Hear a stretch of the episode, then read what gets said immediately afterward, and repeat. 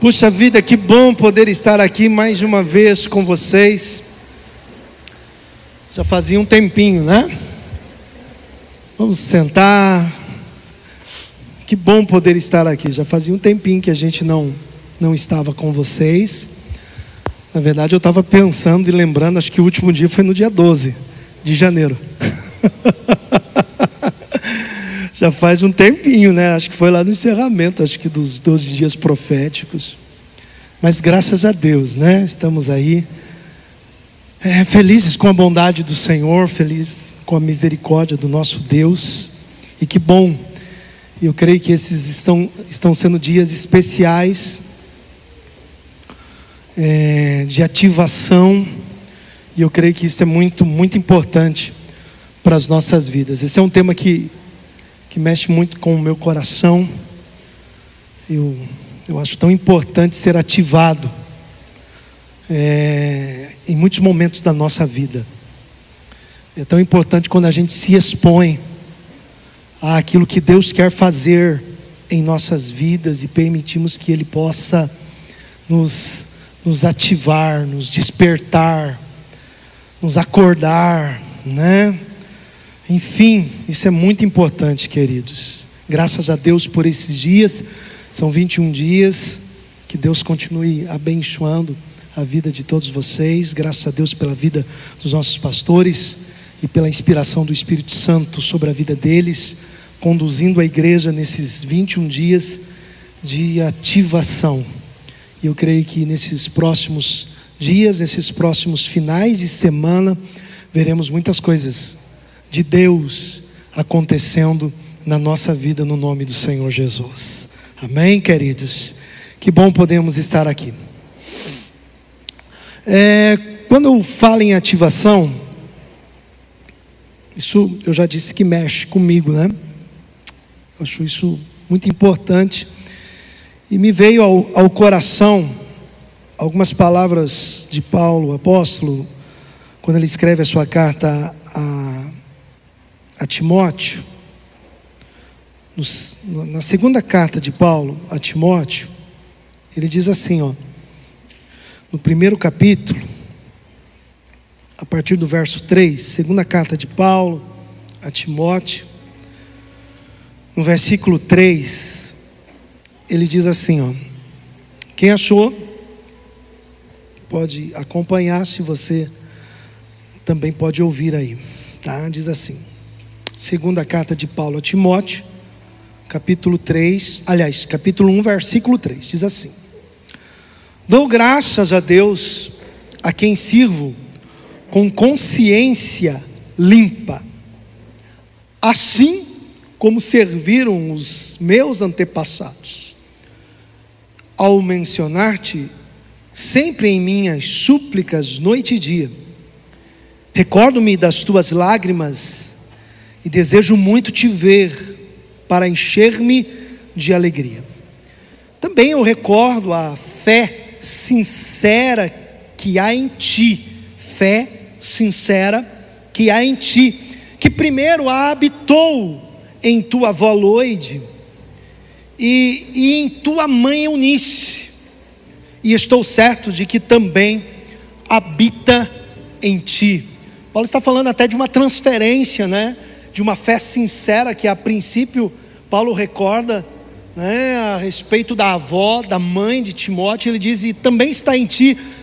Dá-me a impressão que Paulo está falando muito sobre essa transferência de uma ativação de fé que começa na avó, vem para a mãe, chega no neto Timóteo. É uma transferência, e Paulo diz: Eu tenho certeza que está em ti. E aí no versículo 6 ele diz: E por esta razão, lembro-te de que desperte o dom de Deus, desperte o dom de Deus que há em ti, mediante a imposição ou a transferência que houve através das minhas mãos. Desperte o dom que há em ti. Para mim, Paulo está falando de ativação. Para mim, Paulo está lembrando Timóteo de algo muito importante. Para mim, Paulo está lembrando Timóteo que, que ele já tem algo na vida dele, que Deus já está na vida de, de Timóteo, que Timóteo já tem algo de Deus, e que ele precisa apenas despertar isto, ele precisa apenas trazer para fora, ele precisa apenas ativar, e isso é uma verdade. Muitas vezes nós já temos tantas coisas de Deus na nossa vida, a gente não tem ideia, mas a gente já tem tantas coisas de Deus que já foram transferidas, que já foram ministradas por pessoas na nossa vida, e a gente às vezes não tem ideia o que já há de Deus em nós. E às vezes a gente fica querendo buscar mais, sendo que já existe tanta coisa de Deus na nossa vida. O que nós precisamos é despertar aquilo que já há de Deus em nossas vidas. E é isso que Paulo está dizendo. Estar ativo, queridos, nos leva a, a viver com intensidade a vontade, a vontade de Deus. Porém, é, para a gente viver a vontade de Deus, para estarmos ativos e vivermos a vontade de Deus, a gente precisa observar algumas coisas muito importantes que nesses últimos dias eu tenho aprendido. Para a gente viver intensamente a vontade de Deus, para a gente viver da melhor forma a vontade de Deus, a gente precisa lembrar de algumas coisas que são muito importantes. Primeiro, muito obrigado. Primeiro, não faça, não faça o que Deus não mandou. Para que a gente possa viver intensamente, a gente precisa ter esse discernimento. Não faça o que Deus não mandou. Tão importante quanto saber a vontade de Deus é saber o que não é a vontade de Deus. É tão importante. Por quê? Porque muitas vezes, queridos, nós acabamos nos esforçando, gastando energia, investindo nosso tempo, e muitas vezes fazemos isto sem que haja verdadeiramente uma ordem de Deus, uma direção de Deus. Fazemos porque achamos que é a vontade de Deus. Fazemos muitas vezes porque vemos alguém fazer. A gente precisa encontrar o ritmo da nossa vida cristã. Muitas vezes, queridos, nós tomamos a carga de outra pessoa Muitas vezes nós queremos viver a vida de outra pessoa. Muitas vezes nós queremos viver o propósito da outra pessoa, e isso vai gerar em nós muito desgaste. Isso vai gerar em nós muito desgaste. Existem duas coisas que são muito terríveis. Duas coisas. Primeiro, competição. Isso é algo terrível causa muitos males, que nos prejudica muito. Competição, aquela, aquela história que eu tenho que ser melhor do que o outro, custe o que custar. Competição, isso é muito prejudicial. Agora, existe uma segunda coisa que é muito prejudicial: é a comparação. A comparação é algo muito prejudicial, porque sempre eu estou olhando para o outro e comparando a minha vida com o outro. E às vezes isso nos leva a viver um engano. Muitas vezes nos leva a querer viver o propósito da vida do outro, viver as promessas que Deus tem para a vida do outro. Eu sei que existem muitas experiências que as pessoas vivem e que nos servem para inspirar, para nos alegrar, para a gente entender o quanto Deus é capaz de fazer, mas não significa aquilo que Deus fez na vida do outro, Deus necessariamente tem que fazer na minha vida. A experiência do outro pode me inspirar, A experiência do outro pode me fazer entender que Deus é poderoso para fazer coisas realmente grandes, mas não me fazer pensar que exatamente aquilo que aconteceu com o outro tem que acontecer comigo. Às vezes nós ficamos comparando as coisas. O Salmo 78, escrito por Asaf, nos mostra isso, porque Asaf quase desviou. Ele disse: Os meus pés quase deslizaram.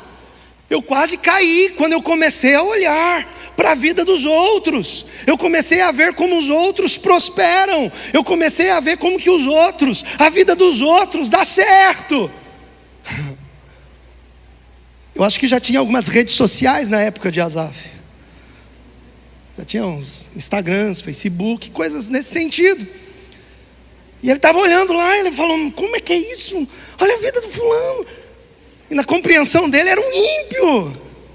Como é que pode uma coisa dessa? E quanto mais ele observava o que acontecia na vida dos outros, como os outros prosperavam, como dava certo a vida para os outros, como isso, como aquilo, mais ele ia ficando distante, mais o seu coração ia se distanciando de Deus. Graças a Deus, que em algum momento ele diz: Até que eu entrei na casa de Deus, e aí eu pude contemplar a Deus. Eu fui comparando a minha vida com os outros, até que eu olhei para Deus. Eu fui olhando para a vida dos outros, até que eu olhei para Deus. É o Isaías que diz ai para todo mundo, mas quando olha para Deus diz ai de mim. Aí ele olha para ele mesmo. Capítulo 1, 2, 3, a gente vai encontrar vários ai de Isaías em relação aos outros.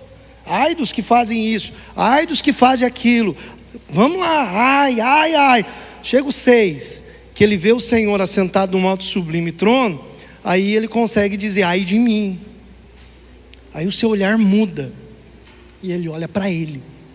Ele vê o quanto Deus é capaz de fazer pela vida dele. Então isso é muito importante, querido. Então essas duas coisas são muito terríveis: competição e comparação.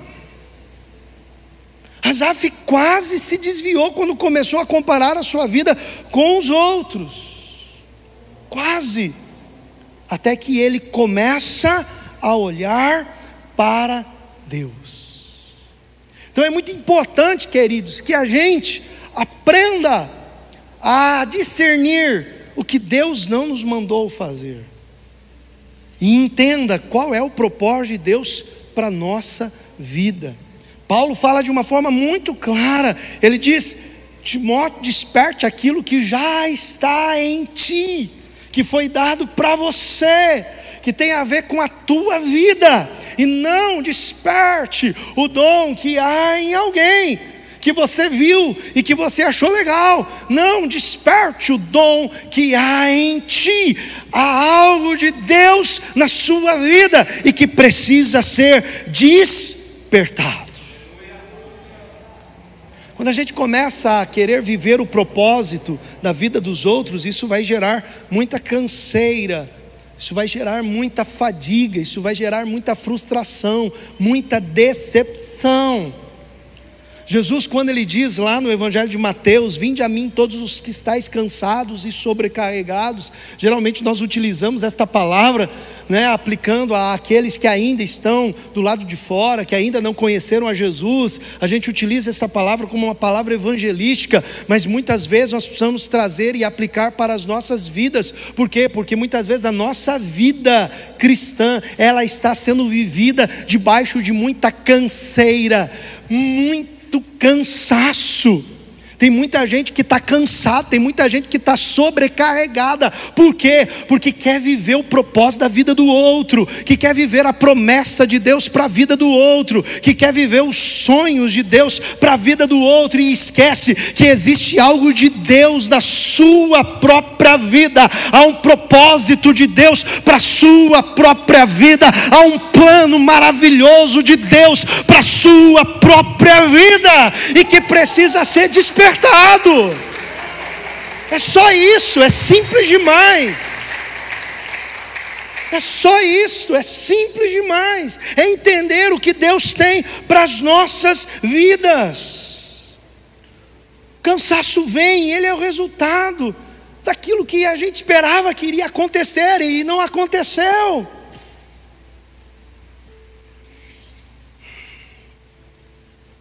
Porque a gente não conseguiu discernir o que é a vontade de Deus e o que não é a vontade de Deus. O que Deus me mandou fazer e o que Deus não me mandou fazer e eu estou querendo fazer. A gente precisa entender isso, queridos. Quem realmente nós somos de verdade? Quem é o Márcio? Quem é você? Qual é o propósito? Qual é o plano que Deus tem para a sua vida? É isso que você precisa entender. O que define a sua paz está em quem você é e não no que você tem ou aonde você está. Está justamente em saber que você está fazendo aquilo que Deus quer que você faça. Isso é muito importante, queridos. É fazer o que Deus mandou você fazer. Isso vai gerar tanta alegria, queridos isso vai gerar tanta satisfação. Isso vai gerar tanto contentamento na sua vida que você vai poder se dedicar 100% de si por toda a sua vida. Você vai poder viver intensamente. Porque você não vai estar vivendo o propósito do outro, você vai estar vivendo o propósito de Deus para a sua vida. E isso vai te levar a você a viver 100% 100% de si por toda a sua vida. Entende isso? O que você pode dar 100% de si por toda a sua vida? Para aí para pensar. O que, que você pode dar de si mesmo 100% por toda a sua vida? Ah, eu não sei, então vamos tentar descobrir isto, porque aí está muitas vezes a essência do propósito de Deus para a sua vida. Isso é muito importante. A alegria da vida é encontrar o propósito de Deus. Isso não significa que não haverá adversidades, não haverá dificuldades. Não, queridos mas significa que eu vou estar fazendo exatamente aquilo que Deus tem para a minha vida. O apóstolo Paulo, ele vive, queridos, intensamente o propósito do Senhor. E isso não significa que ele viveu isento de dificuldades, de perseguições. Puxa vida.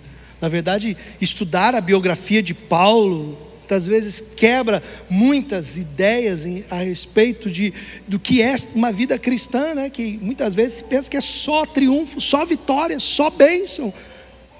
Nós vamos ver Paulo, quantas vezes em momentos adversos, em naufrágios, em prisões, em perseguições, com os pés presos no tronco, no meio de uma prisão, junto com outros prisioneiros, mas o que estava acontecendo ah, no seu exterior não estava mudando aquilo que estava dentro dele. E a convicção que ele tinha do chamado de Deus para a sua vida. Ele estar preso não impedia de sentir alegria no seu coração por estar cumprindo o propósito de Deus para a sua vida. As adversidades externas não mexiam com aquilo que estava dentro do seu coração, que era a sua convicção do chamado de Deus. Queridos, é isso que nós precisamos entender na nossa vida. É isso que nós precisamos, porque nós vamos com certeza enfrentar momentos difíceis ou vamos ter momentos melhores melhores, enfim, a vida sempre está mudando, mas a gente precisa entender que o que não pode mudar é a convicção do propósito de Deus para a nossa vida, isso não pode mudar, a certeza de que eu estou vivendo o propósito de Deus, a certeza de que eu estou fazendo exatamente aquilo que Deus quer que eu esteja fazendo para a glória do Seu nome. É isso que faz toda a diferença. É isso que nos faz levantar pelas, pela manhã com alegria no nosso coração. É saber que estamos fazendo e vivendo segundo a vontade de Deus. A alegria da vida é encontrar o propósito. Diga comigo: a alegria da vida é encontrar o propósito, é entender a vontade de Deus para a nossa vida. A alegria não está no dinheiro, a alegria não está no sexo, a alegria não está no casamento, a alegria não está, não está, não está no sucesso, a alegria não está nessas coisas.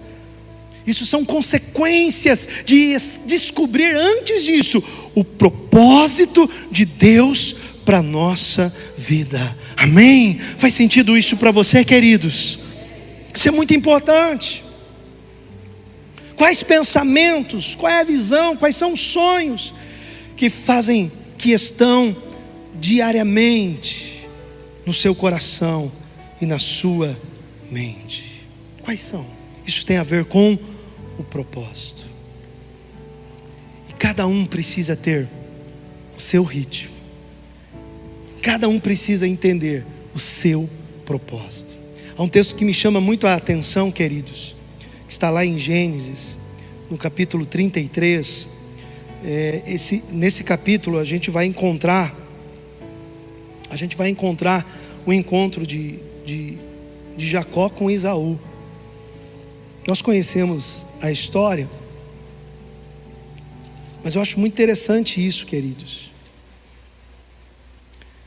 naquilo que diz, eu, eu, eu preciso saber qual é a vontade de Deus para a minha vida, qual é o ritmo que eu preciso ter. E, e lá no capítulo 33, verso 12, é muito interessante porque eles se encontram, né? Aquele abraço, aquele concerto, né? Jacó já havia passado pelo val de Jaboque. E aí lá no capítulo 33, verso 12, Isaú fala assim com Jacó, ele diz assim, ó: então Isaú disse: Vamos seguir o caminho e eu irei junto contigo. Respondeu-lhe Jacó: Meu senhor, sabe que estes filhos são fracos e que tenho comigo ovelhas e, e vacas de leite.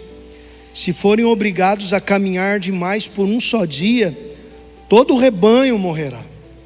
Meu senhor pode ir adiante do seu servo, e eu seguirei conduzindo com calma, conforme o passo do gado à minha frente, e segundo o passo dos meninos, até que eu chegue a meu Senhor em Seir. Eu vi isto e isso me chamou muito a atenção, eu aprendi isso, queridos.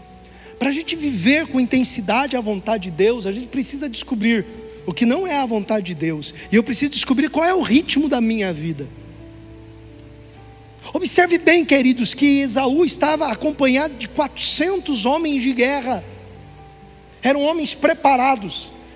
E esse grupo de 400 se reúne, se encontra com um grupo de Jacó, que está ali, formado de mulheres, de crianças, de gado. E ele mesmo disse: é um grupo mais fraco. Aí Esaú chega e diz assim: Vamos caminhar junto, vamos lá. E aí Jacó ele tem o discernimento ele tem essa, essa capacidade de dizer: meu Senhor, não dá. Pode ir na frente, eu tenho um outro ritmo. Com isso, Jacó não estava abrindo mão de chegar no objetivo. É isso que a gente precisa entender. Com isso, Jacó não estava dizendo eu não vou. Com isso, Jacó não estava dizendo eu, eu vou ficar parado no meio do caminho, não. Ele só está dizendo não dá para acompanhar o ritmo de 400 homens de guerra. A gente tem meninos, a gente tem é, ovelhas, a gente tem gado, o nosso passo é mais lento. Mas faz o seguinte: vai indo na frente, que eu vou atrás, passo a passo, conduzindo-os com calma, conforme o passo do gado à minha frente, segundo o passo dos meninos, até que eu chegue. Queridos, às vezes nós queremos andar no ritmo de outras pessoas. Faz sentido isso para vocês? Às vezes nós queremos andar no ritmo de outras pessoas. E não, não olhamos para o nosso, para o nosso estado, para o nosso momento, quem nós somos, qual é a nossa história. Isso pode fazer toda a diferença, e Jacó entendeu isso, e ele disse: se a gente tentar andar no ritmo de vocês, a gente vai morrer. A gente vai morrer, a gente não vai dar conta. Agora, deixa a gente ir passo a passo. Queridos, eu preciso descobrir qual é o ritmo da minha vida cristã, qual é o passo que eu posso dar em direção ao propósito de Deus. Volto a dizer, com isso eu não quero transmitir uma mensagem de comodismo, eu não quero transmitir uma mensagem de preguiça, eu não quero transmitir uma mensagem que a gente não vai chegar. Não, não é isto. Eu só estou dizendo que cada um tem um ritmo, cada um tem um passo, e se a gente quiser acelerar demais, muitas vezes nós vamos ficar pelo meio do caminho, porque a gente não vai conseguir acompanhar. É mais prudente, é mais sábio, passo a passo, mas passo a passo, vivendo no propósito de Deus, na vontade de Deus, e vai chegar o momento que a gente vai chegar no objetivo. Passo a passo.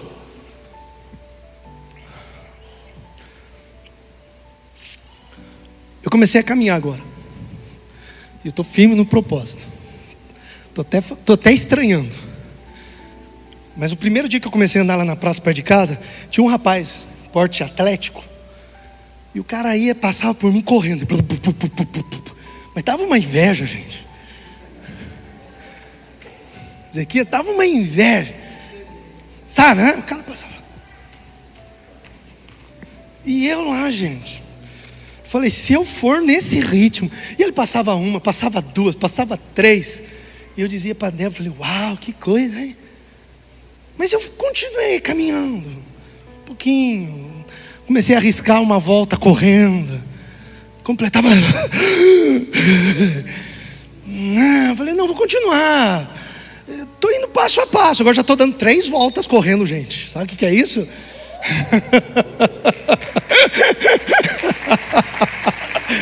ah, também não é uma maratona, também não é um negócio tão longo assim, mas é três voltas. É três voltas. Daqui um dia, gente, eu chego lá. Mas no começo eu não ia aguentar, gente. Quantas pessoas, eu não sei se na nossa caminhada, às vezes a gente quer acelerar. Ah, mas Fulano já está vivendo assim. Talvez nós, né, Celso, na época visão celular, a gente acabou querendo andar no ritmo. Né? Eu comecei a pensar nisso, às vezes frenético, e alguns ministérios que já estavam lá na frente, a gente olhava, vamos lá, daqui a pouco não dava certo, porque a gente não tinha preparo, a gente não, talvez não tinha as experiências necessárias, mas eu entendo, queridos, que passo a passo, Jacó descobriu algo que a gente precisa aprender com eles, queridos. Jacó não abriu mão de chegar no objetivo.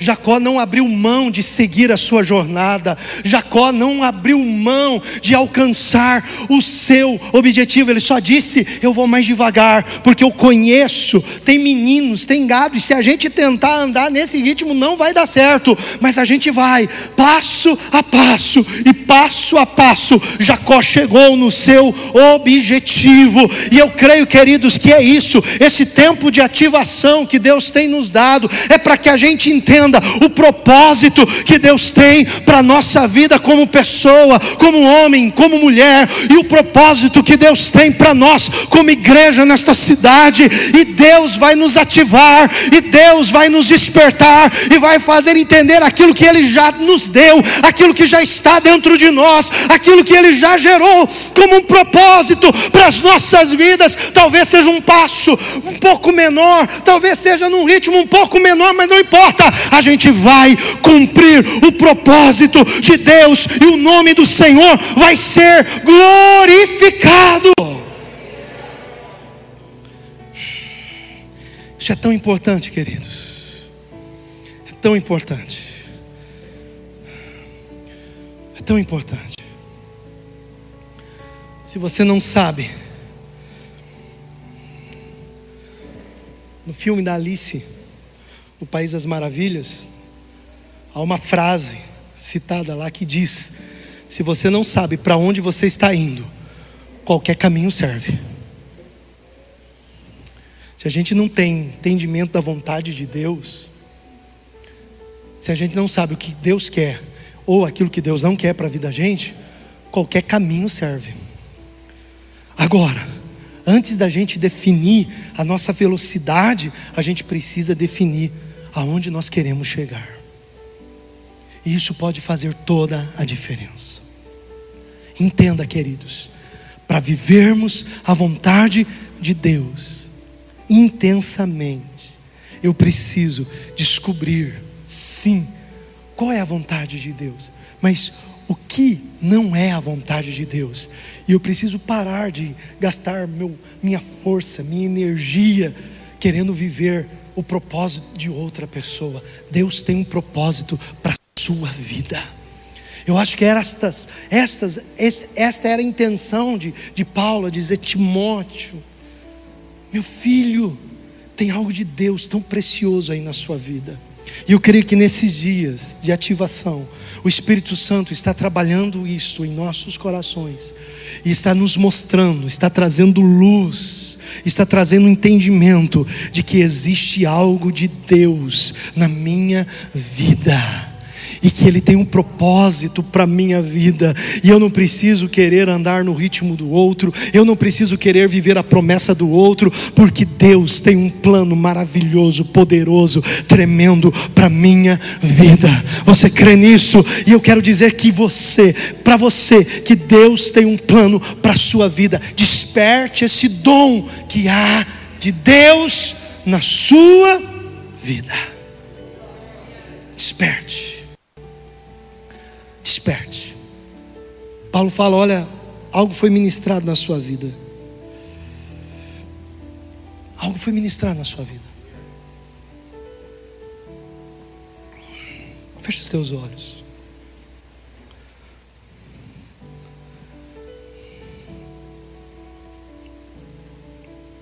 Feche os seus olhos e. Feche os seus olhos e, e comece a pensar o que já foi ministrado à sua vida. Qual é o propósito de Deus para você, para a sua vida? Ah, mas eu queria tanto fazer o que o fulano está fazendo.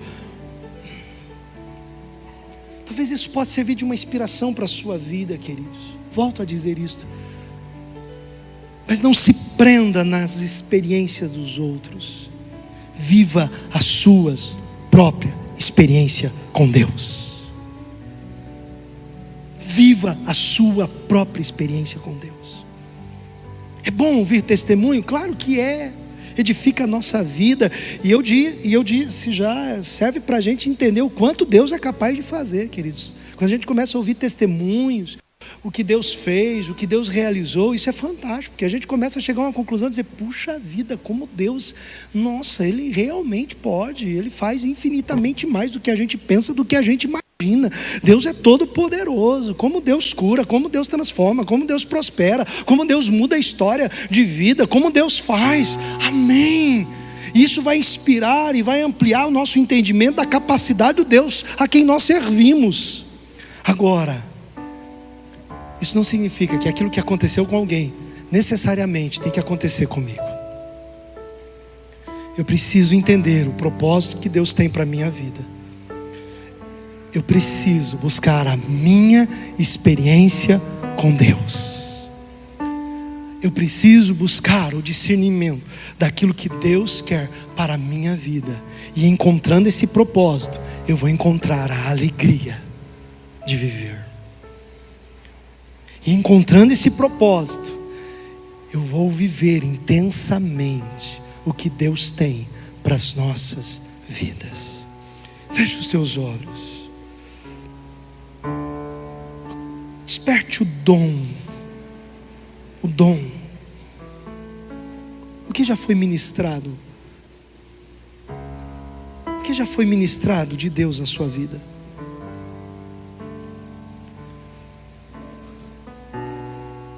Quais foram as experiências que você já teve com Deus?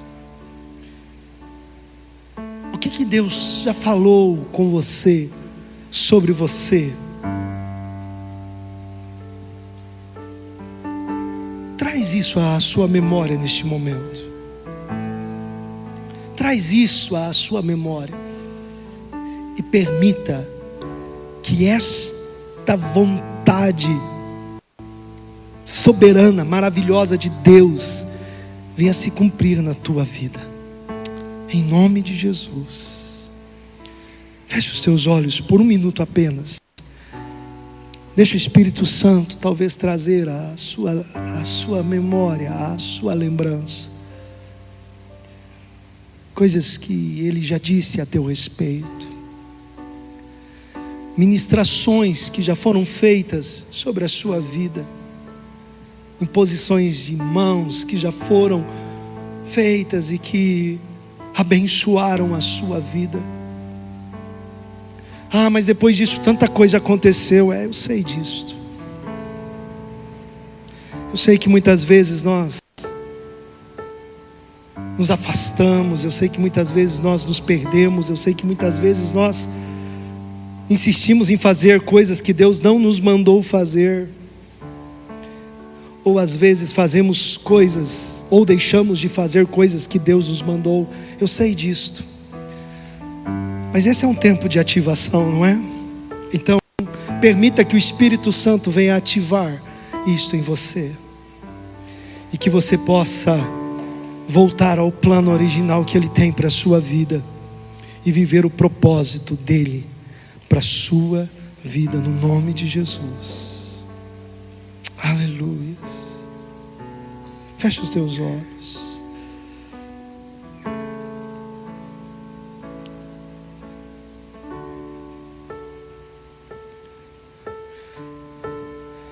Senhor, nós queremos reconhecer que não há outro lugar melhor senão o lugar da tua vontade, meu Deus, para as nossas vidas.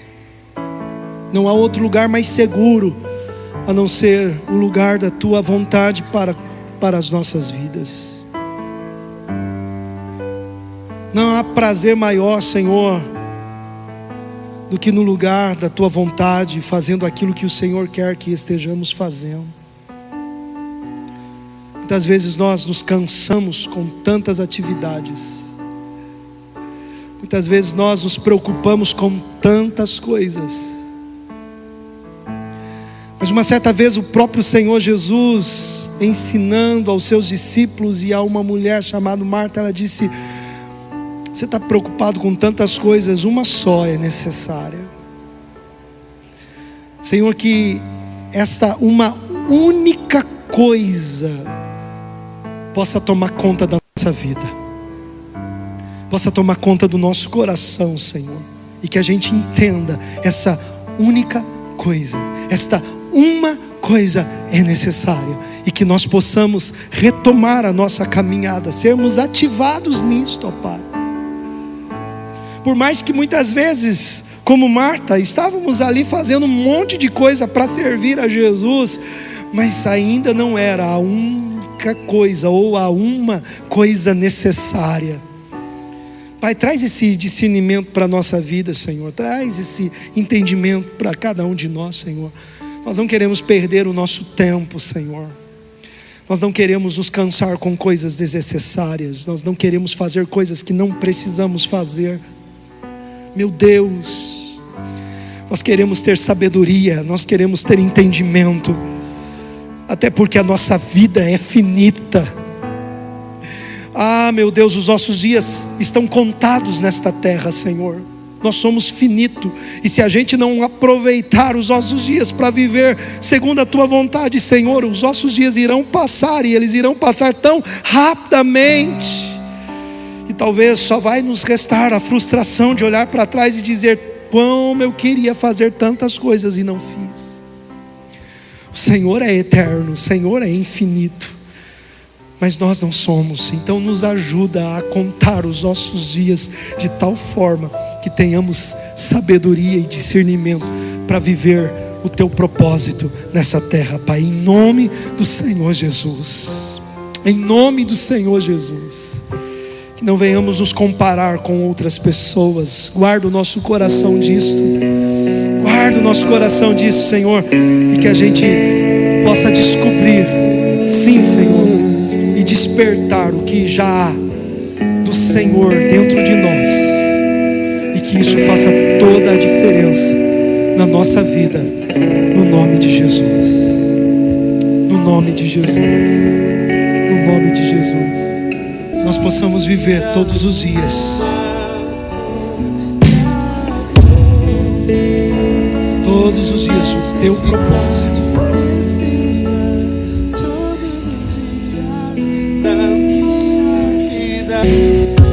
Queridos, a impressão que eu tenho meu coração muito forte é não perca mais seu tempo. Não perca, a nossa vida é finita. Por favor, não perca mais seu tempo se desgastando com coisas desnecessárias. Por favor, vamos buscar esses dias de ativação e sermos direcionados na direção certa que Deus tem para nossa vida. Pare de perder tempo com coisas desnecessárias.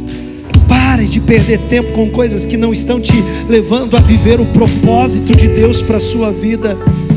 Pare de viver coisas que não estão acrescentando nada, que não estão te ajudando nada, mas pelo contrário, estão te afastando cada vez mais do propósito de Deus. A nossa vida é finita, os nossos dias passam tão rapidamente. Queridos, são dias de ativação, são dias em que Deus está nos colocando novamente no seu plano original, no seu propósito, na sua vontade, para que nós possamos viver, aleluias, aquilo que Ele ele já tem nos dado, aquilo que Ele já tem colocado em nossas vidas. Desperte isto, ative isto e viva intensamente o que Deus tem para a sua vida. Invista o seu tempo, invista o seu tempo, dedique a sua vida naquilo que realmente importa. Uma coisa só é necessária, uma coisa só é